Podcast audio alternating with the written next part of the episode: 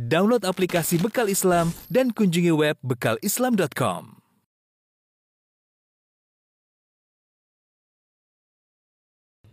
Bismillahirrahmanirrahim. Assalamualaikum warahmatullahi wabarakatuh. Alhamdulillah, salatu wassalamu ala rasulillah wa ala alihi wa sahbihi wa ala. Hadirin hadirat yang dirahmati oleh Allah subhanahu wa ta'ala. Kita lanjutkan pengajian kita tentang sirah nabawiyah. Pada pertemuan sebelumnya telah kita bahas tentang terjadi, terjadinya Bayatul Aqabah. Yang kedua yang kemudian uh, utusan kaum Ansar pulang ke kota Madinah. Kemudian mereka pun berdakwah sebelum hijrahnya Nabi sallallahu alaihi wasallam. Maka orang-orang pun banyak yang masuk Islam. Uh, keluarga mereka masuk Islam, kerabat mereka masuk Islam, ya, pembesar-pembesar mereka masuk Islam dan hampir seluruhnya masuk Islam kecuali segelintir kecil yang belum masuk Islam. Di antara para pembesar-pembesar kaum Ansar yang belum masuk Islam adalah Amr bin al-Jamuh radhiyallahu taala anhu ya dia masuk Islam juga tetapi kisah Islamnya eh, agak aneh disebutkan oleh para ulama ya. Amr bin Jamuh memiliki seorang anak yang bernama Mu'adh bin Amr dan Mu'adh bin Amr bin Jamuh termasuk yang ikut serta dalam Bayatul Aqabah. Dan Amr radhiyallahu anhu dahulunya memiliki sebuah patung yang terbuat dari kayu disebut dengan manat.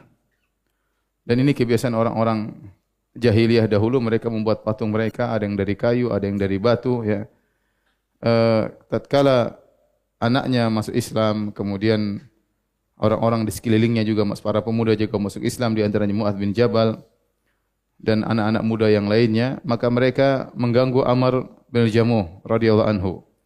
Tatkala di malam hari anak-anak muda tersebut pun masuk rumah Amr bin Jamuh lantas mengambil berhalanya kemudian dibawa pergi dari rumahnya kemudian dilemparkan di tempat di sebuah lubang tempat kotorannya yang dibuang oleh Banu Salimah. Situ ada kotoran, ada macam-macam ya. Dalam kondisi patungnya terbalik di atas kepalanya.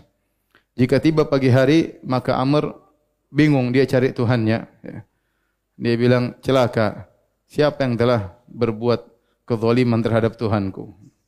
Maka dia pun di pagi hari dia cari Tuhannya dan dia dapati Tuhannya sedang tersungkur di dalam sebuah lubang yang penuh dengan kotoran.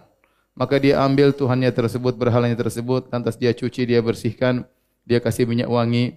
Setelah itu dia berkata kepada berhala tersebut, "Ama wallahi law a'lamu man fa'ala bika hada la ukhziyannahu." Demi Allah, kalau saya tahu siapa yang bikin begini sama engkau wahai Tuhanku, aku akan hinakan dia. Kemudian tatkala di sore hari dan di malam hari dia pun tidur, maka anak-anak muda itu datang lagi, termasuk anaknya ya, Muad bin Amr dan teman-temannya. Lalu mereka pun mengambil berhala tersebut, dibawa pergi, lalu dilemparkan lagi ke lubang yang lain yang isi kotoran-kotoran. Maka pagi-pagi dia cari lagi, mana Tuhanku? Maka dia pun bersihkan Tuhannya, kemudian dia mandikan, kemudian dia kasih minyak wangi. Kemudian dia taruh lagi di tempatnya. Dan besoknya begitu lagi dan terjadi berulang-ulang ya. Akhirnya dia jengkel maka suatu hari dia ambil pedang dia gantungkan di berhalanya tersebut. Dia berkata kepada Tuhannya inni wallahi la a'lamu man yasna'u bika ma ara. Wahai Tuhanku demi Allah aku tidak tahu siapa yang bikin kayak begini sama engkau. Fa in kana fika khairan famtani ya. Fa hadha sayf ma'aka ini pedang sama engkau, kalau memang engkau ada kebaikan, bela dirimu. Tatkala tiba sore hari, dia pun tidur. Kembali anak-anaknya, anaknya dan teman-temannya mengganggunya. Maka mereka pun mengambil patung tersebut. Ya, kemudian mereka ambil pedangnya dan mereka bawa patung tersebut dan dibawa ada di, di mereka bawa pula bangkai anjing kemudian diikat sama patung tersebut. Kemudian mereka lemparkan ke salah satu sumur yang isinya kotoran. Ya. Kemudian tatkala pagi hari Amr bin Jamuh lihat Tuhannya mau dia sembah tidak ada. maka dia cari lagi di mana Tuhannya. Mulai dia keliling cari tempat tempat sampah, tempat sampah, tempat sampah. Akhirnya dia dapat Tuhannya lagi terbalik dan lagi diikat dengan bangkai anjing. Tatkala dia lihat Tuhannya dalam kondisi terhina, diikat dengan bangkai anjing, maka dia sadar bahwasanya ini tidak pantas jadi Tuhan, maka kembalilah kesadarannya.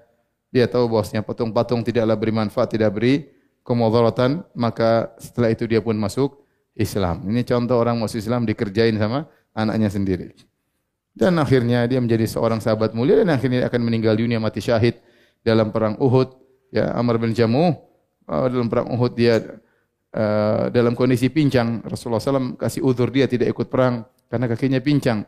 Tapi anak-anaknya empat orang kalau tidak salah semuanya berjihad dalam perang Uhud. Maka dia berkata ya Rasulullah, dia ingin mati syahid. Seandainya aku berperang dan mati syahid dalam medan pertempuran kali ini, apakah pincangku akan menginjakkan menginjak akan injak menginjak surga? Kata Nabi SAW, iya. Kalau kau meninggal, kau akan menginjak surga dalam kondisi kakimu tidak pincang lagi. Maka dia pun maju dalam medan pertempuran, akhirnya dia meninggal dunia.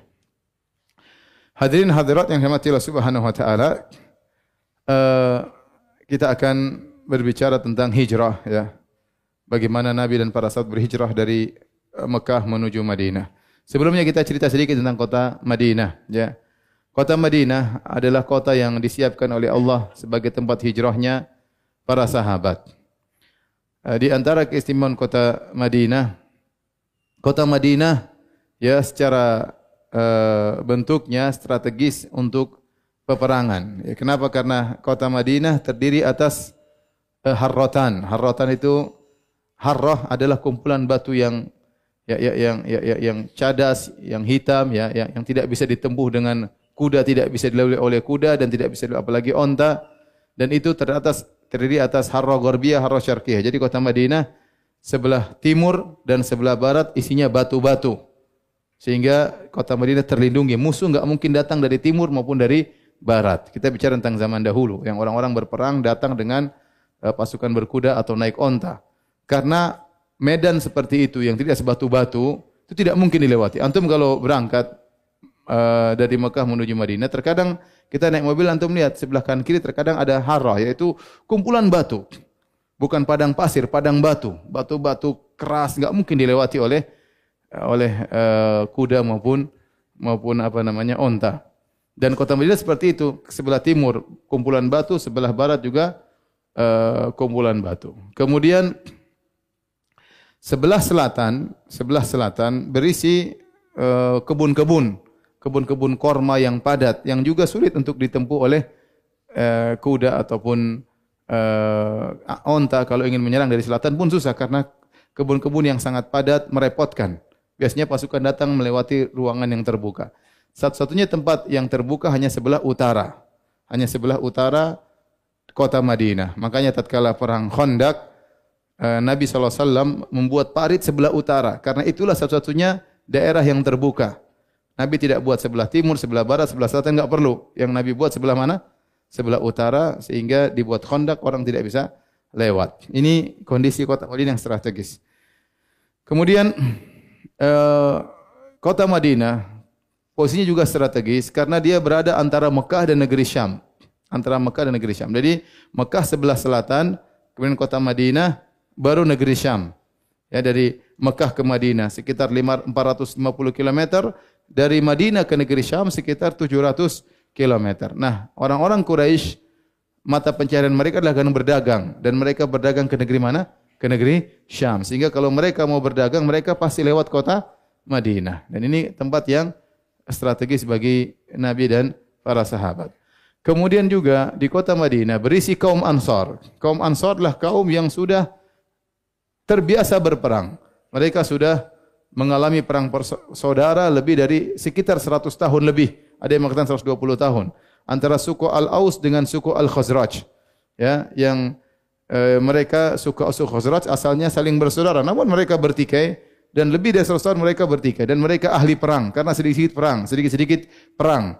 Sehingga Nabi terlindungi oleh kaum yang mereka ahlul harb. Yaitu orang-orang yang sudah terbiasa berperang. Oleh karenanya tempat strategis penduduknya pun ahli perang. Dan ini menguntungkan uh, kaum muslimin untuk berhijrah ke kota Madinah.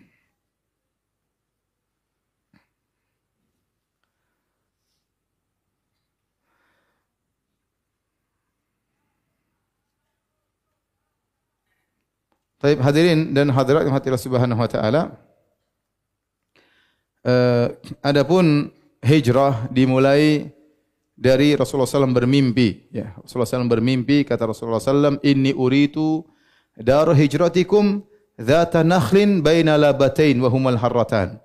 Aku diperlihatkan tentang tempat kalian berhijrah. Yaitu satu tempat yang isinya banyak kormanya. Ya, banyak kebun korma dan di antara dua kumpulan batu harrah yang tadi kita sebutkan, kumpulan padang batu. Ya.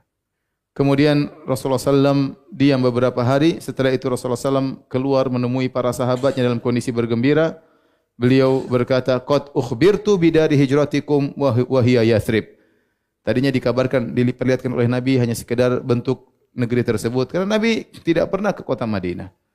Ya, Nabi tidak pernah uh, apa namanya uh, Nabi pernah dulu waktu masih kecil ya, tapi Nabi tidak begitu hafal karena tempat yang seperti itu banyak, yang ada kebun-kebun korma begitu banyak ya. Tapi Nabi tidak jelas begitu melihat kondisi seperti itu dia tidak menyangka kalau itu kota Madinah. Sampai akhirnya Rasulullah SAW diperlihatkan kedua kali ternyata adalah Yathrib. Yathrib adalah Madinah. Faman aradal khuruj falyakhruj ilaiha. Kata Nabi barang siapa yang ingin berhijrah maka berhijrahlah. Dalam hadis yang lain, hadis riwayat Bukhari dan Muslim, kata Nabi wasallam, "Ra'aitu fil manami ani uhajiru uhajiru min ila ardi biha nakhlun." Aku lihat dalam mimpiku, aku berhijrah dari Mekah menuju tempat yang penuh dengan korma. Fadhahaba wahli ila anna hal yamamah au hajar. Aku menyangka tempat tersebutlah Yamamah atau Hajar yang juga penuh dengan kebun korma. Kan di Jazirah banyak tempat-tempat yang penuh dengan korma. Yamamah, ada Hajar, ada uh, apa namanya Khaybar penuh dengan korma. Ya. Fa idza hiyal Madinatu Yathrib. Ternyata kota tersebut kota Madinah atau Yathrib. Kemudian Nabi SAW juga bersama dalam hadisnya, Umir tu bi qaryatin ta'kulul qura. Aku diperintahkan untuk berhijrah ke suatu negeri yang akan memakan negeri-negeri yang lainnya. Ini isyarat bahwasanya kota Madinah akan menjadi uh, ibu kota yang akan menundukkan banyak kota ya. Maka Nabi mengatakan, aku diperintahkan untuk berhijrah ke suatu negeri yang akan memakan kota-kota yang lainnya. Yakuluna Yathrib. Mereka berkata kota Yathrib. Wahyal Madinah. Kota tersebut adalah Madinah. Tanfin nasa kama yanfil kir khabathal hadid. Kota Madinah akan mengusir orang-orang yang buruk. Sebagaimana alat pandai besi akan menghilangkan karat dari besinya. Uh, maka para sahabat tatkala mendengar kabar untuk berhijrah ke kota Madinah, tadinya mereka berhijrah ke negeri Habasyah. Negeri Habasyah susah. Habasyah negeri yang jauh, kemudian harus naik kapal. Negeri Ethiopia, kemudian mereka bukan orang Arab, ya tempatnya juga tidak cocok bagi mereka, lebih miskin dari kota Mekah, ya orang orang pas. Ya, tetapi di Madinah mereka lebih senang karena Madinah masih sisi Arab, masih orang-orang Arab, kemudian uh, perkebunan subur. Maka berangkatlah para sahabat mulailah mereka berhijrah. Ya mereka keluar diam-diam, ada yang berjalan, ada yang naik kendaraan, yang bisa berhijrah, berhijrah. Adapun Nabi wasallam beliau tidak berhijrah. Beliau menunggu perintah dari Allah Subhanahu wa taala, bahkan beliau termasuk orang-orang yang paling terakhir berhijrah menuju kota Madinah. Rasulullah SAW ingin seluruh para sahabat berhijrah, lihat mereka aman sudah berpindah baru Nabi belakangan berhijrah. Adapun orang-orang yang pertama kali berhijrah di antaranya adalah uh, Musa bin Umair radhiyallahu anhu, Ibnu Ummi Maktum. Kemudian mereka berhijrah sebagaimana kita sebutkan mereka berhijrah sebelum Nabi jauh dan mereka mengajarkan Al-Qur'an kepada kaum Ansar. Kemudian Ammar bin Yasir berhijrah, kemudian Bilal, kemudian uh, saat kemudian Umar bin Khattab radhiyallahu anhu datang dalam rombongan 20 20 orang. Namun ternyata tatkala para sahabat berhijrah tidak semudah yang dibayangkan. Mereka menghadapi berbagai macam ujian dan cobaan. Orang-orang Quraisy tidak ingin mereka berhijrah. Padahal sebenarnya biarin aja para sahabat kaum muslimin berhijrah sehingga kota Mekah kosong dari orang-orang Islam. Bukankah ini yang mereka inginkan? Tidak ada lagi yang berdakwah, tidak ada lagi yang mencela Tuhan-Tuhan mereka, tidak ada lagi yang melarang mereka untuk menyembah berhala. Harusnya mereka senang tatkala orang-orang Islam keluar dari kota Mekah. Namun kenyataannya ternyata orang-orang Quraisy tidak senang. Mereka tidak senang kaum muslimin berhijrah. Banyak sebab. Di antaranya pertama, mereka tahu kaum muslimin berhijrah ke mana? Ke kota Madinah. Yang di situ ada orang-orang yang ahli perang. Mereka ke sana berarti menyusun kekuatan. Sesuatu suatu saat akan kembali lagi. Dan ini adalah eh, potensi malapetaka di kemudian hari. Mereka sadar akan hal tersebut. Mereka sadar juga kalau kota Madinah sampai dikuasai oleh kaum muslimin akan mengganggu perdagangan mereka. Repot. Sementara mereka akan berdagang menuju negeri Syam pasti lewat kota Madinah. Dan mereka tidak ingin ada bermarkas kaum muslimin di kota yang merupakan jalur perdagangan mereka.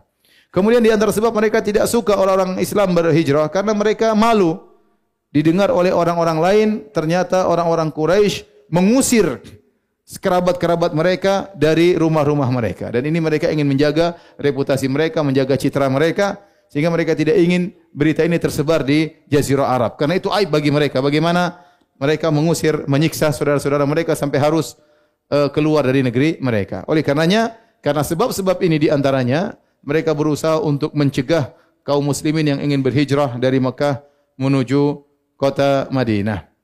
Oleh karenanya, para sahabat mengalami banyak cobaan. Di antaranya yang dialami oleh Ummu Salamah radhiyallahu taala anha yang bernama Hind bintu Abi Umayyah bin Al-Mughirah radhiyallahu taala anha. Ummu Salamah namanya Hind Hind bintu Abi Umayyah uh, ibn Al-Mughirah Al-Makhzumiyah. Uh, bapaknya Abu Umayyah bin Al-Mughirah. Al-Mughirah ini punya anak banyak. Al-Mughirah di antaranya Al-Walid ibn Al-Mughirah. Di antaranya Hisham ibn Al-Mughirah. Di antaranya Abu Umayyah ibn Al-Mughirah. Hisham ibn Al-Mughirah punya anak namanya Abu Jahal. Walid ibn Al-Mughirah punya anak namanya Khalid ibn Al-Walid. Kemudian kemudian uh, Abu Rabi'ah ibn Al-Mughirah punya anak namanya Ayyash bin Abi Rabi'ah. Kemudian Abu Umayyah Ibn al-Mughirah punya namanya Ummu Salamah Hind binti Abu Umayyah Ibn al-Mughirah. Sudah apa belum ya?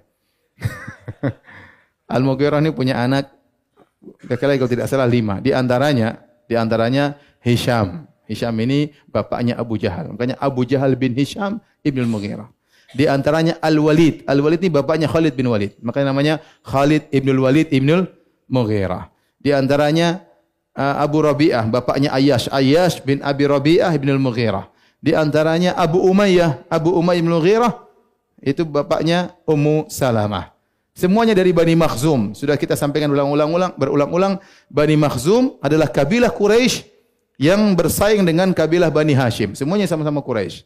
Tetapi Bani Makhzum memiliki tokoh-tokoh hebat di, di, di Mekah sebagaimana Bani Hashim juga memiliki tokoh-tokoh hebat di Mekah seperti Abu Talib, seperti Al-Abbas bin Abdul Muttalib, seperti Abu Lahab. Ini tokoh-tokoh Bani Hashim. Bani Makhzum juga ada Abu Jahal, ada Aulid Mughirah, ada tokoh-tokoh hebat. Nah, di antara cucunya Al-Mughirah, Al-Makhzumi adalah Ummu Salamah. Ummu Salamah yang namanya Hind bintu Abi Umayyah bin Al-Mughirah. Suaminya namanya Abdullah bin Abdul Asad. Dan Abu Salamah namanya Abdullah bin Abdul Asad. Abu Salamah ini adalah sepupunya Nabi sallallahu alaihi wasallam. Karena Abu Salamah ibunya namanya Barrah bintu Abdul Muttalib. Barrah bintu Abdul Muttalib. Jadi Barrah itu saudara saudarinya bapaknya Nabi Abdullah, Abdullah bin Abdul Muttalib, Abu Talib bin Abdul Muttalib, Abu Lahab bin Abdul Muttalib. Di antaranya Barrah bintu Abdul Muttalib. Jadi Nabi SAW dengan Abu Salamah sepupuan. Apalagi ternyata Abu Salamah saudara susuan juga bagi Nabi. Selain sepupunya, saudara susuan. Karena Nabi disusui oleh Suwaibah, budaknya Abu Lahab. Dan setelah itu Suwaibah menyusui Abu Salamah radhiyallahu anhu sehingga Nabi dan Abu Salamah sepupuan sekaligus saudara susuan. Paham tidak? Baik. Enggak paham enggak masalah. Lanjut.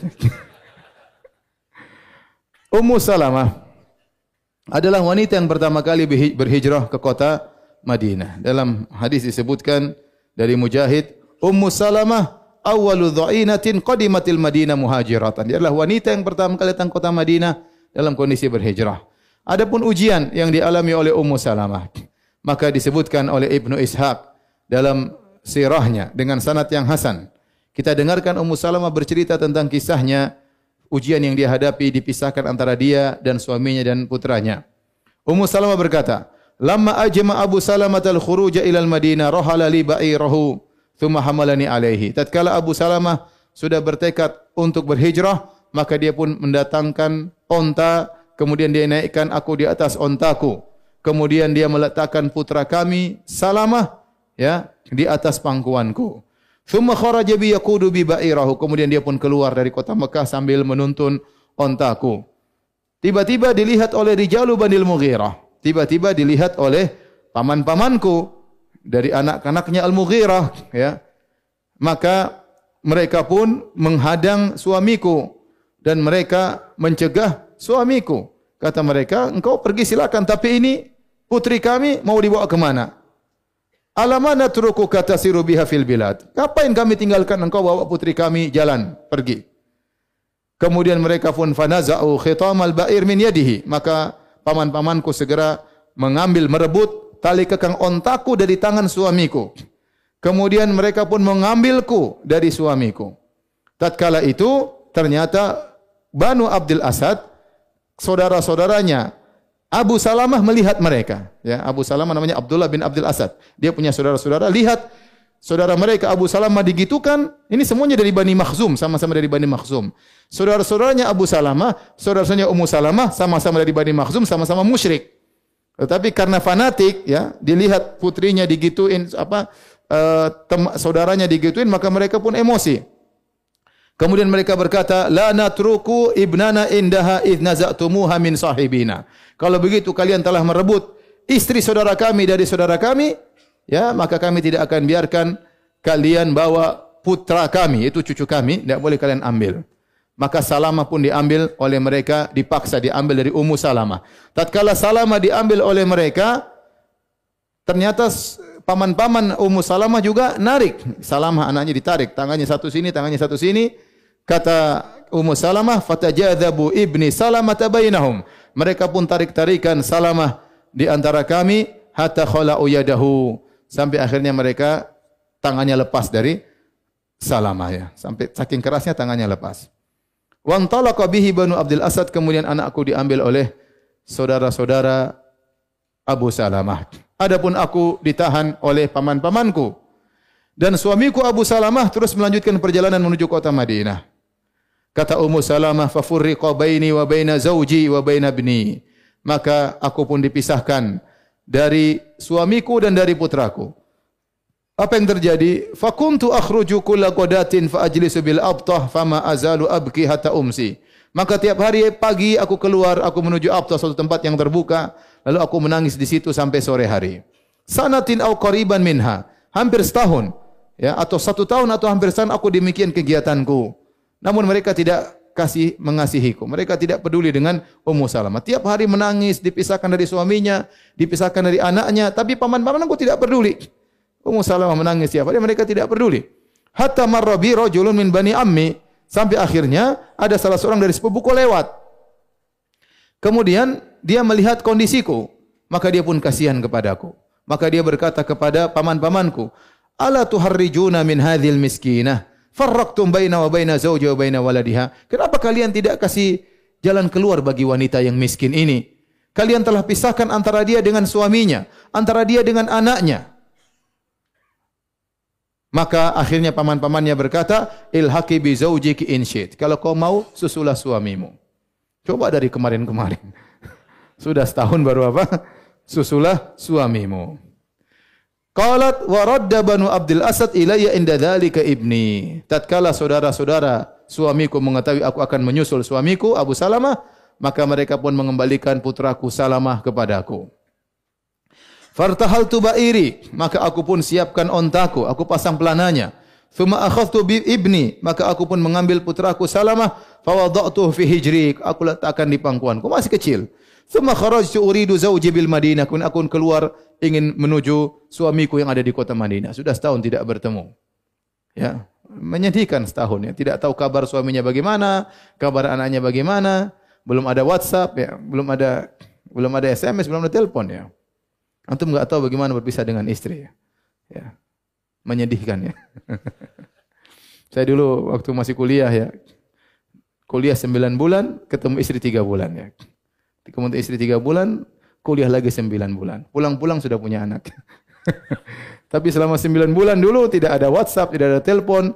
Zaman dulu di Madinah, yang punya telepon hanya orang yang punya duit banyak. Dia harus deposit kalau nggak salah 5 ribu real atau 15 ribu real atau 30 ribu real. Saya ingat bahwasanya satu mahasiswa Indonesia itu yang punya telepon cuma dua orang. Mereka berduit ya. Ya, mereka berduit. Si Fulan dan si Fulan, dua-duanya ustadz sekarang ya. Sehingga kalau saya mau tunggu kabar dari istri saya, istri saya SMS. Maka teman saya yang punya telepon bilang, Firanda, ada SMS dari istrimu. Masya Allah, senang. Saya nunggu, bahagia ya. Sampai teman saya itu keluyuran. Dia pulang malam, mungkin sudah jam 11, jam 12 baru datang. Saya nungguin dari pada Isya, mau lihat SMS istri. Begitu saya buka SMS, ternyata error.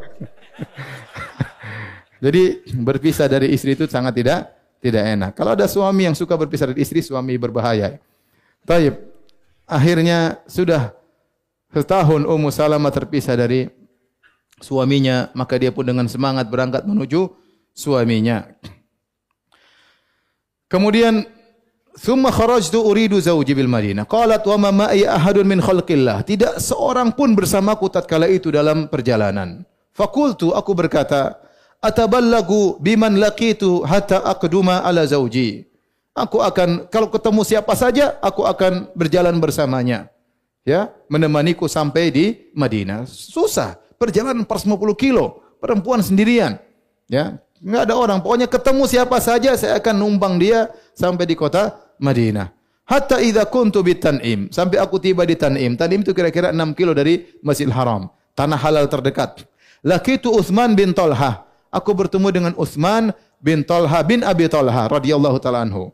Bani Abdiddar dari Bani Abdiddar. Quraisy juga tapi dari Bani Abdiddar. Faqala li ila aina ya binta Abi Umayyah? Hendak ke mana pergi wahai putrinya Abu Umayyah? Abu Umayyah bapaknya Ummu Salamah, Abu Umayyah bin Al-Mughirah adalah seorang yang terkenal di kalangan orang-orang Quraisy. Sampai di, dikenal dengan Zadur Rakib, yaitu Zadud artinya bekal para orang-orang musafir. Kalau dia sudah bersafar dengan puluhan orang, dia melarang tidak boleh ada yang bayar makanan, semua makanan saya yang tanggung. Jadi dia berangkat, dia bawa mungkin budak-budaknya, pokoknya kalau waktu makan semuanya dia yang tanggung. Selama perjalanan dari pulang sampai pergi sampai pulang. Masya Allah. Kita ingin punya teman-teman seperti ini ya. Mana Zadur Rakib sekarang? Kita pokoknya dia yang tanggung tiket pulang pergi makan semua dia yang tanggung ya. Kalau ada teman seperti itu pegang rata-rata. Dia dikenal, dikenal dengan Zadur Rakib. Maka orang kenal bapaknya adalah min ajwadil Arab, orang yang sangat dermawan. Dermawannya sampai demikian. Dia dermawan khusus seperti itu. Setiap orang bersafar, kalau safar sama dia, tenang, gak usah mikir. Karena makanan pulang, pergi sampai pulang, semuanya ditanggung sama Abu Umayyah, bapaknya Ummu Salamah. Maka bapaknya terkenal.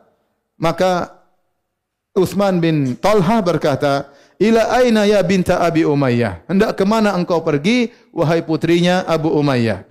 Qultu, kata Ummu Salamah, "Uridu zauji bil Madinah. Aku ingin pergi menuju istriku di kota Madinah."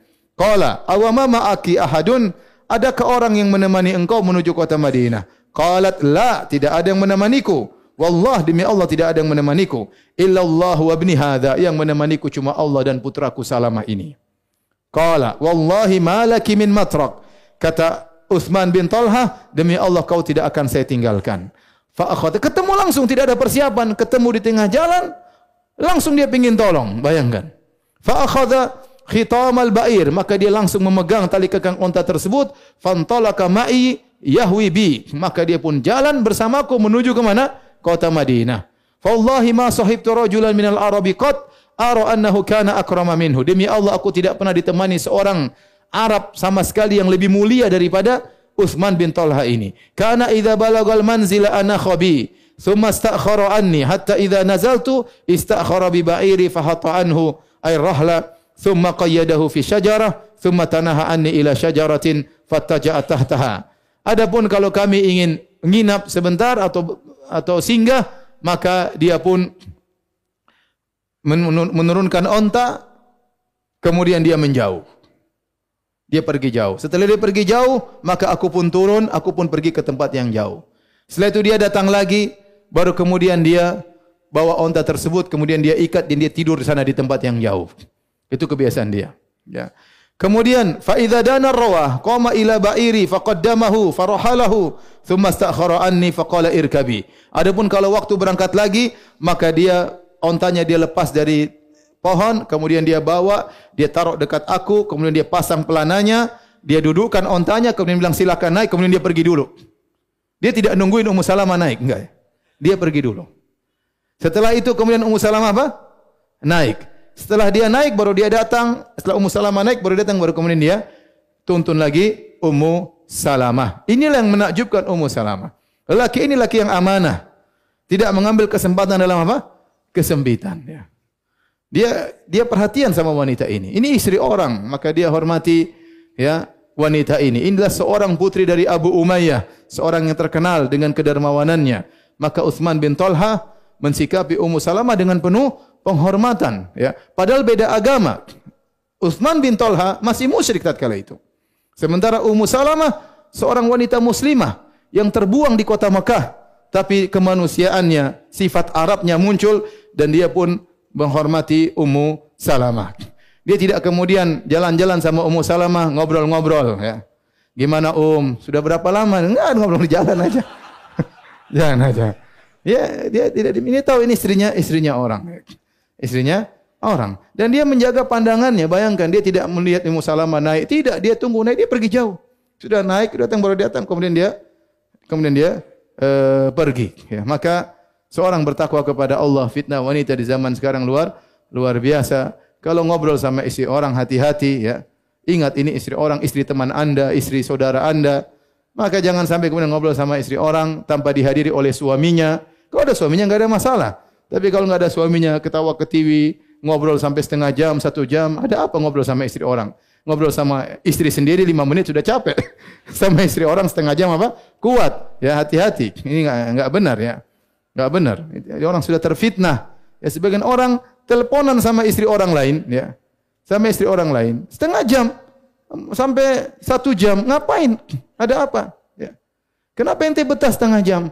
Enggak, ini lagi bicara masalah agama. Bicara masalah agama sampai setengah jam sama istri orang. Sudah bicara sama saya aja, Mas. Ngapain sama istri orang bicara agama? Oleh karena seorang berhati-hati, fitnah wanita bisa menimpa siapa saja. Dan fitnah wanita tidak pandang bulu. Tidak pandang bulu apakah orang berjenggot atau tidak berjenggot. Bukan berarti jenggot Anda panjang berarti Anda selamat dari fitnah wanita. Enggak, fitnah wanita bahaya. Maka seorang menjaga diri men, apa namanya menghalangi segala perkara yang bisa memfitnahnya. Maka jangan terlalu banyak kontak sama wanita-wanita yang tidak halal bagi Anda. Taib. Kemudian mereka berjalan terus 450 kilo sampai di kota Madinah. Falam yazal yasna'u dzalika bi hatta aqdamanil Madinah. Dan demikian dia memperlakukan aku sampai tiba di kota Madinah. Falamma nadhara ila qaryati Amr bin Auf. Tatkala dia melihat kampungnya Amr bin Auf di Kuba, daerah Kuba, dia berkata, "Zaujuki fi hadhil qaryah." Suamimu Abu Salamah di kampung ini. Dan Abu Salamah singgah di situ. Fadkhiliha ala barakatillah. Silakan masuk di kota di kampung tersebut dengan keberkahan dari Allah. Tsumman sarafa raji'an ila Makkah. Kemudian dia pulang. Sudah selesai. Dia pulang. Subhanallah. Tanpa ngomong apa-apa, tanpa bilang jangan lupa ya sama saya ya. Enggak nomor telepon saya. Enggak langsung pulang. Langsung pulang subhanallah. Dan wallah alam ke kebaikan hatinya ini, wallah alam kebaikan hati uh, Utsman bin bin Talha bin Abi Talha inilah yang akhirnya membuat dia masuk Islam di kemudian hari. Meskipun dia masuk Islam nanti setelah, perjanjian Hudaybiyah. Itu dia masuk Islam sekitar 6 tahun atau 7 tahun setelah kejadian ini baru dia masuk masuk Islam radhiyallahu anhu.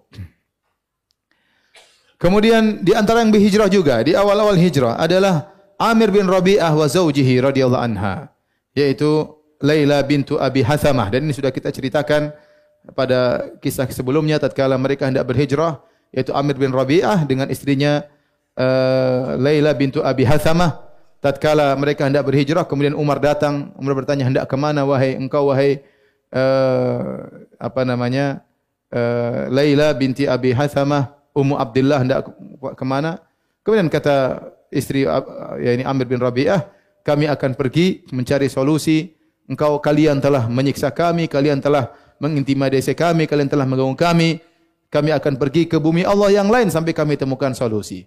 Tatkala itu Umar bin Khattab berkata, "Sahibakumullah, semoga Allah menemani perjalanan kalian." Waktu itu Umar masih apa? Masih musyrik. Akhirnya suaminya datang, kemudian istrinya cerita, "Wahai suamiku, tadi kalau kau lihat Umar, bagaimana kelembutannya, ya, bagaimana baiknya dia?" Suaminya berkata, "Atau fi islami Umar, apa kau ingin Umar masuk Islam?" Kata dia, iya wahai suamiku. Kata suaminya, tidak akan masuk Islam Umar sampai keledai bapaknya masuk Islam. Ya. Ini sudah kita ceritakan. Inilah Rabi, uh, Amir bin Rabi'ah dan istrinya Laila bintu Abi Hathamah. Kemudian hijrahnya Banu Jahshin. Banu Jahshin mereka memiliki rumah di kota Mekah. Di situ ada Abdullah bin Jahshin, ada saudaranya Abu Ahmad, Abad bin Jahshin, kemudian ada yang lainnya Zainab bintu Jahshin, kemudian Hamnah bintu Jahshin. Ini semua Banu Jahshin, anak-anak Jahsh, semuanya pergi. Semuanya pergi meninggalkan kota Mekah untuk berhijrah. Hijrah sekeluarga. Adik, kakak, semuanya berangkat menuju ke kota Madinah. Setelah mereka pergi dari rumah mereka, rumah mereka kosong. Jadi mereka waktu berhijrah, mereka meninggalkan rumah mereka. Mereka meninggalkan harta mereka. Mereka meninggalkan perdagangan mereka. Ya, Rumah mereka mungkin sejak mereka kecil di situ harus mereka tinggalkan. Kemudian mereka tinggalkan rumah dalam kondisi kosong.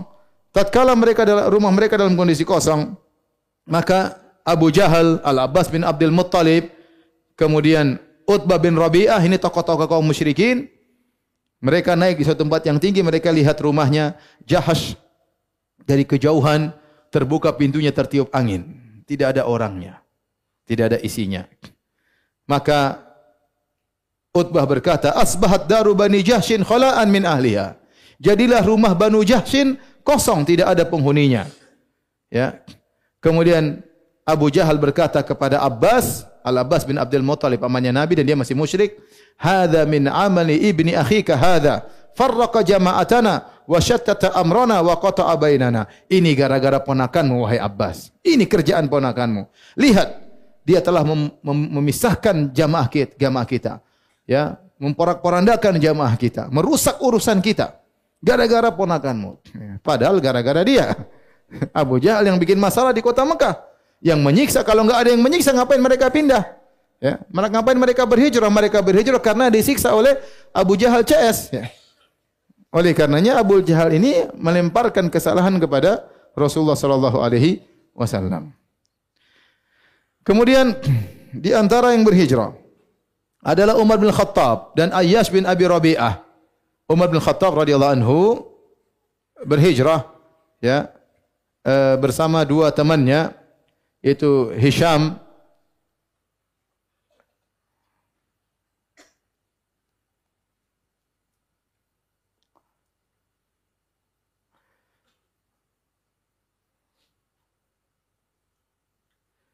Maka berangkatlah Umar bin Khattab radhiyallahu anhu. Adapun hadis yang disebutkan bahwasanya Umar tatkala hendak berhijrah, maka kemudian dia keluar terang-terangan di tengah-tengah orang kafir Quraisy dia berkata, "Saya akan berhijrah. Siapa yang mau ibunya nangis karena dia mati? Siapa yang ingin istrinya jadi janda? Siapa yang ingin anaknya jadi anak yatim, silakan hadang saya." Itu hadisnya dhaif ya. Umar meskipun jagoan tapi kalau lawan Abu Jahal dan kawan-kawan juga dia tidak bisa ya. Jadi yang benar dia pun berhijrah dengan sembunyi-sembunyi. Maka waktu itu Umar bersepakat kata dia, "Itta'atu aku membuat janji tatkala kami hendak berhijrah, saya kata Umar dan Ayyas bin Abi Rabi'ah dan Hisham bin As. Kami bertiga bersepakat untuk bertemu di suatu tempat namanya Tanadub, Tanadub di daerah di Mekah. Kami berkata, "Ayyuna lam yusbih indaha faqad hubisa, falyamdi sahibahu." Barang siapa di pagi hari tidak datang, maka tinggalkan. Jangan tunggu. Yang dua segera jalan. Maka benar, tatkala di pagi hari, kami sudah ketemuan di Tanadub, ternyata cuma saya dan Ayyash bin Abi Rabi'ah. Sementara Hisham ditahan oleh orang-orang musyrikin. Hisham bin uh, bin bin Al-As, Hisham bin Al-As, saudaranya Amr bin Al-As. Saudaranya Amr bin Al-As radhiyallahu taala yang juga nanti akan masuk masuk Islam. Tinggal dua orang yaitu Umar dan Ayyash bin Abi Rabi'ah. Kemudian tatkala mereka hendak pergi, kemudian mereka sudah berjalan dan mereka selamat sampai di kota Madinah. Setelah mereka berjalan sampai kota Madinah, ternyata Ayyash bin Abi Rabi'ah disusul oleh Abu Jahal. Abu Jahal namanya Amr bin Hisham ibn al-Mughirah. Ayyash namanya Ayyash bin Abi Rabi'ah ibn al-Mughirah. Saya ulangi, Abu Jahal namanya siapa? Amr bin Hisham ibn al-Mughirah. Kalau Ayyash, Ayyash bin Abi Rabi'ah ibn al-Mughirah. Berarti bapaknya Ayyash dengan bapaknya Abu Jahal saudaraan. Ya. Jadi mereka sepupuan. Ternyata juga ibu mereka, ibunya Abu Jahal sama ibunya Ayyash sama satu ibu. Entah bagaimana ceritanya, apakah diceraikan oleh kakaknya nikahi oleh adiknya atau kakaknya meninggal dinikahi oleh adiknya. Intinya mereka ini sepupuan dan sekaligus mereka satu ibu. Satu ibu lain bapak, ya. Sama-sama ibunya sama, bapaknya satunya Abu Rabi'ah, satunya bapaknya namanya Hisham. Maka akhirnya Abu Jahal dan saudaranya Al Harith, Al Harith bin Hisham bin Al Mughirah dan Abu Jahal bin Hisham bin Mughirah, mereka berdua menyusul Ayyash dan mereka satu ibu seluruhnya. Lain bapak. Ya. E, maka Abu Jahal ketemu dengan Ayyash. Abu Jahal nyusul sampai ke Madinah. Maka Abu Jahal berkata, "Wahai Ayyash, inna ummaka nadharat an la yamassa ra'saha mishtun hatta tara." Sungguhnya ibumu, ibu kita, ibumu dan ibu kita sama, dia telah bernazar tidak akan menyisir rambutnya sampai melihat engkau. Subhanallah. Enggak mau sisiran sampai lihat kamu balik ke ke Mekah. Wala tastadhilla an syamsin hatta tarak dan dia sekarang sedang berjemur di bawah matahari dan dia tidak akan meninggalkan menjemur diri tersebut sampai melihat engkau. Farraqalaha akhirnya Ayas kasihan ingat siapa? Ibunya. Maka Umar mengingatkan, Umar hadir waktu Abu Jahal sedang merayu Ayyash. Kata Umar, "Ya Ayyash, innahu wallahi ma yuridukal qaum illa liyuftinuka an dinik fahdharhum." Wahai Ayyash, hati-hati mereka berdua ini tidaklah menginginkan darimu kecuali agar memfitnahmu agar kau meninggalkan Islam dan kembali kepada kesyirikan. Kemudian Umar berkata, "Fa wallahi law adha ummakal qamal lam tashatat wa laqad ishtadda 'alaiha harrun makkah harru makkah lastadhallat." Kata Umar, "Wahai Ayyash, seandainya ibumu ada kutunya dia pasti sisiran. Jangan khawatir." Seandainya ibumu kepanasan, dia pasti masuk ke rumahnya. Santai aja, nggak usah dengar ya. Tapi Ayyash bersikeras. Silakan azan dulu. Baik, hadirin kita lanjutkan. Uh, Ayyash tatkala diceritakan ibunya seperti itu, maka dia pun kasihan sama ibunya dan dia pun husnudzon kepada Abu Jahal. Dan ini husnudzon yang tidak pada tempatnya. Tidak boleh husnudzon sama iblis ya. Ini lebih parah daripada iblis Abu Jahal ya.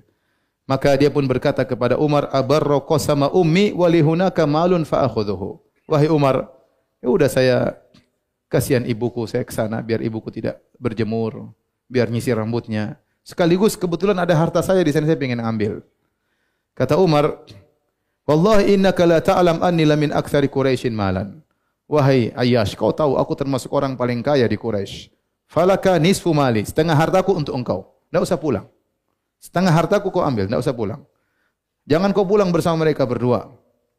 Walakinnahu aba alaihi akan tapi Ayyash tetap bersikeras untuk pulang. Kasihan sama ibunya ingin pergi bersama Abu Jahal bin Hisham dan Al Harith bin Hisham.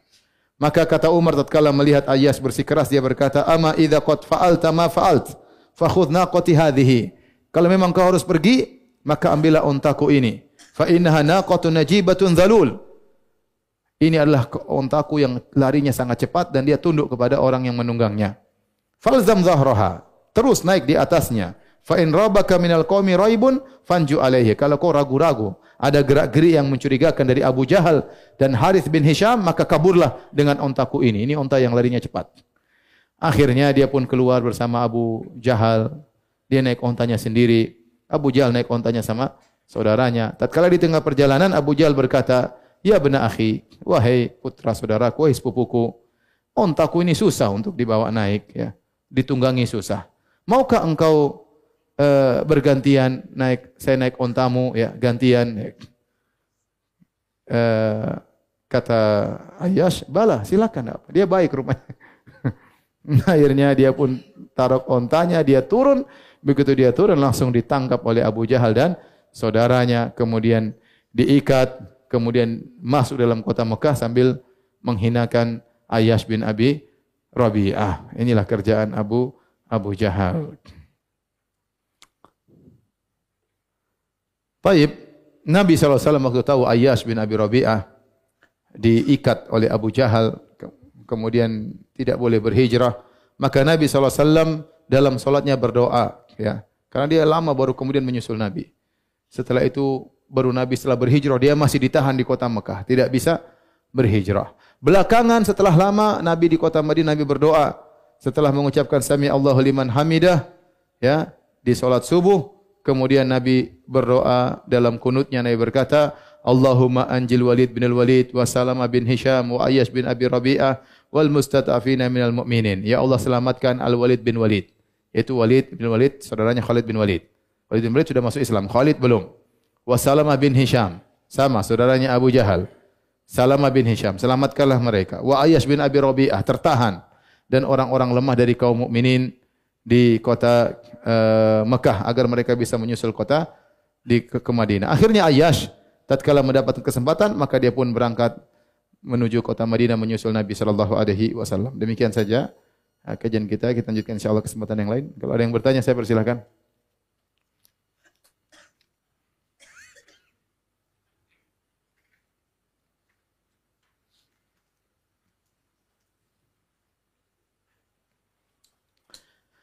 Apa nama kitab yang sedang Ustaz, Ustaz bahas? Apakah ada yang mensyarah? Ini kitab yang saya baca tadi judulnya Lu'lu'ul Maknun fi Siratin Nabiyil Ma'mun karangan Al-Azimi ya. Empat jilid ya, belum diterjemahkan ya. Belum diterjemahkan.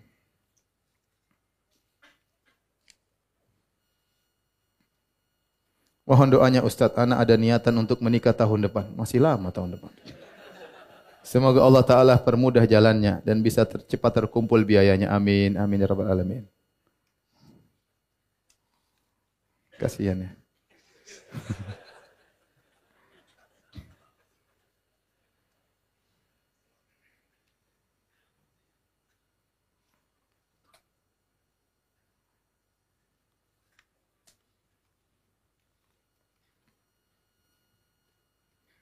Ustaz, apakah boleh solat laki-laki dan perempuan satu saf dan rapat jika darurat?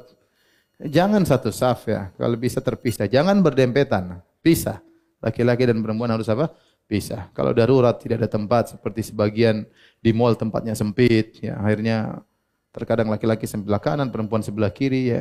Tapi jangan rapat, jangan apa? Berdempetan ya. Kalau darurat mau diapain lagi? Hukum asalnya laki eh, di depan, perempuan di belakang. Tapi dalam kondisi darurat Oh, mudah-mudahan tidak mengapa. Tapi asalnya tidak demikian ya.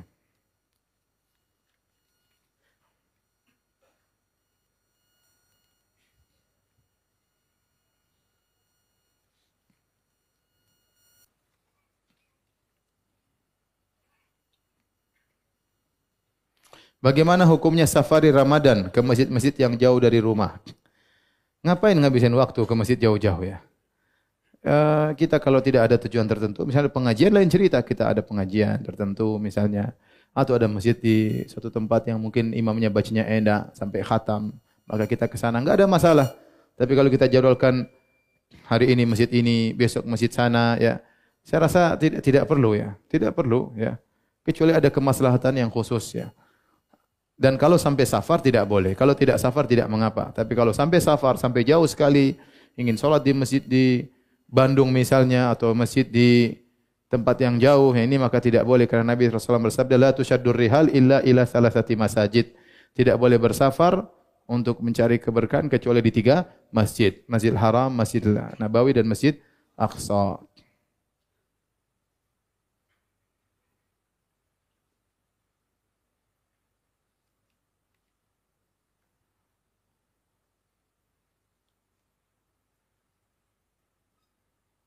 Istri saya keguguran ketika usia kandungan 12 minggu. Dari pemeriksaan dokter memang terlihat janin tidak berkembang. Apa hukum darah yang keluar setelah guguran sama dengan nifas? Kalau belum terbentuk dan belum 120 hari, belum 4 bulan, maka tidak dikatakan nifas ya. Tapi darah penyakit, bukan darah haid tapi darah apa? Penyakit. Tidak apa sholat ya. Apa sholat. Beda kalau sudah sudah misalnya 120 hari kelihatan bentuk ya. Ya ini mungkin lain cerita. Tapi kalau apa namanya sebelum 120 hari berarti belum ada ruhnya dan apalagi belum berbentuk.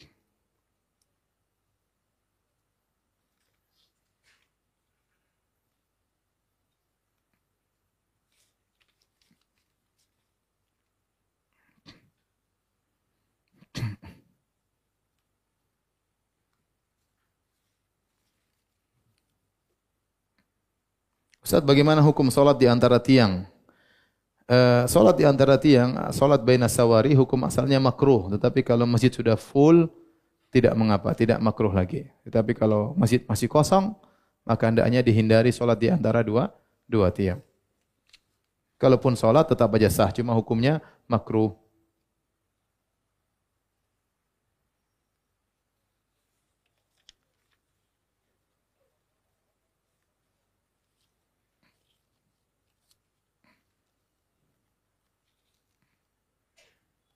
Ustaz, bagaimana cara menyinggapi istri yang suka ngambek dan gampang tersinggung? Berilah kami nasihat agar kami rumah tangga tetap harmonis. Sabar ya. Jadi istri suka ngambek. Mungkin antum jarang ajak jalan-jalan. Mungkin jarang belikan emas ya. Bicara baik-baik sama istri, ngapain ngambek-ngambek? Abi ini sudah di kantor stres, ngelihat kamu juga stres. Abi ingin ingin hilang stres ini dengan melihatmu bukan nambah stres ya. Tapi perempuan itu diambil hatinya. Kita harus tahu salah-salah apa yang dia sukai, tahu apa yang dia tidak sukai ya.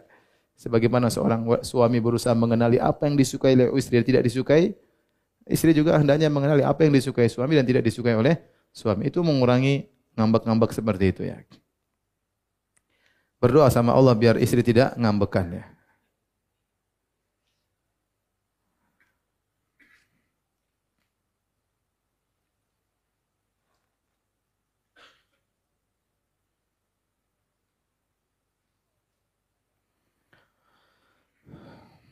Ustaz, apa hukumnya bagi pemuda yang berzina dengan orang tua yang sudah sepuh? Dan bagaimana kalau mereka ya, ya bertobat kepada Allah Subhanahu wa taala? Jangan terulang lagi ya. Bertobat kalau dia bertobat dengan sungguh-sungguh, tobatnya diterima insyaallah taala.